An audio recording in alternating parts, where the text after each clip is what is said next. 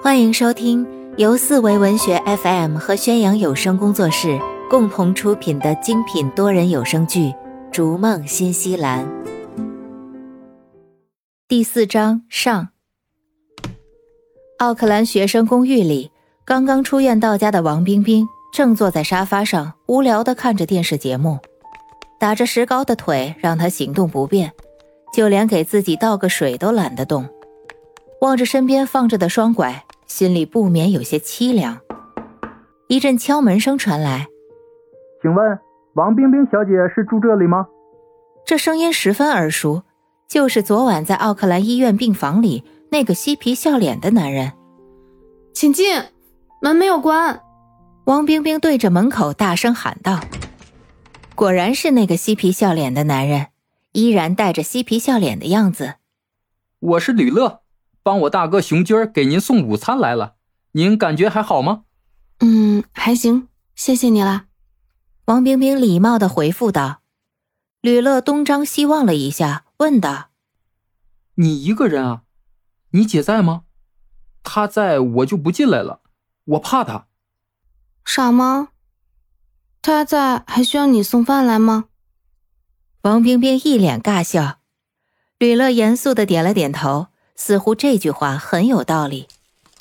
他将快餐盒在沙发前的茶几上依次排开，递上筷子，并且微微一笑：“您请慢用，不知道合不合您的胃口。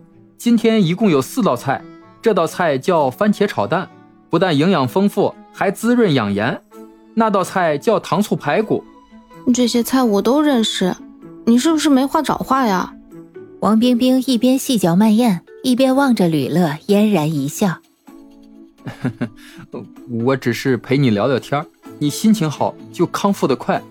再说了，我还得等你吃完，把你这些垃圾收拾掉，对不？给你削个水果吧。”吕乐在沙发上坐下，拿出水果，认真的削起皮来。“为什么你来呀？又不是你撞的我。”王冰冰好奇的问道。“哦。”他一早就去帮那人修车了，在西区，没来得及赶回来，所以让我临时过来帮忙一下。吕乐将削皮的苹果切块在盘子里，放到王冰冰面前。谢谢，看不出你整天嬉皮笑脸的，还挺会照顾人的。王冰冰被伺候的像个公主似的，满意的嚼着水果。那是当然了，姑娘越漂亮，伺候越周到。吕乐整理着桌子上的垃圾，笑着说道：“嗯你不但嬉皮笑脸啊，还油腔滑调。”王冰冰捧腹大笑，笑到腿痛才止声。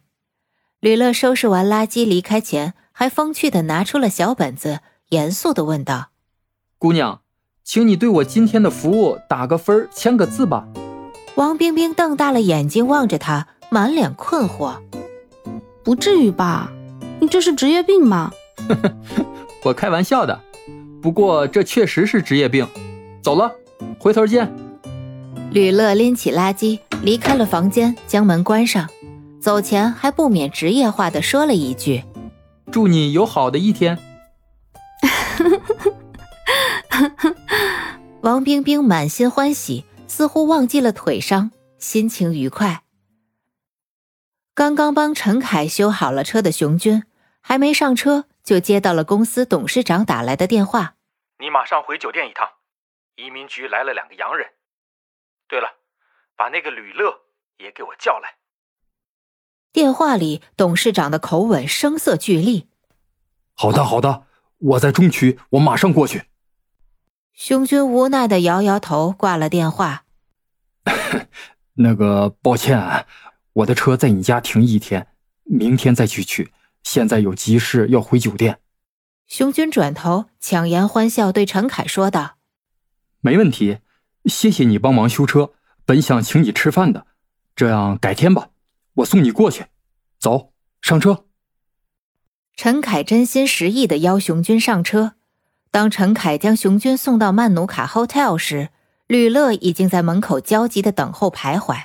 两人急匆匆的上楼，去了董事长办公室。原来旅游公司不但报了警，还报了移民局，移民局不得不管，派遣了两人过来调查。熊军和吕乐再一次详细的叙述了事情的来龙去脉。移民局的人听完之后，不打算做任何的行动。道理也很简单，新西兰是个法治国家，一切都要按法律办事。虽然逃走的旅客持有的是旅游签证，但旅游签证尚未过期，移民局没有任何理由去立案调查。换句话说，那位逃走的游客目前在新西兰是合法滞留。移民局的人离开前给了一个简单的建议。建议在这位游客旅游签证到期前将他找到，要不然的话会正式立案调查，给公司带来不必要的麻烦。董事长的建议也很简单，在这位游客旅游签证到期前将他找到，要不然的话，根据新西兰雇佣法会将两人辞退。熊军和吕乐两人面面相觑，无奈的离开了董事长办公室。漫步走下楼梯，心里十分懊恼。没想到这份好好的工作这么快就要没得干了。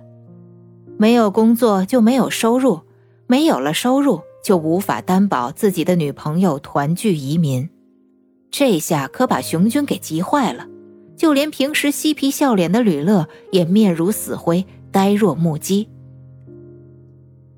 陈凯当天下午就在中区开始寻找新的住处，他勇敢地走进了洋人的房产中介公司，用蹩脚的英语大胆地交流，告诉他们自己的租房要求，咨询租用价格。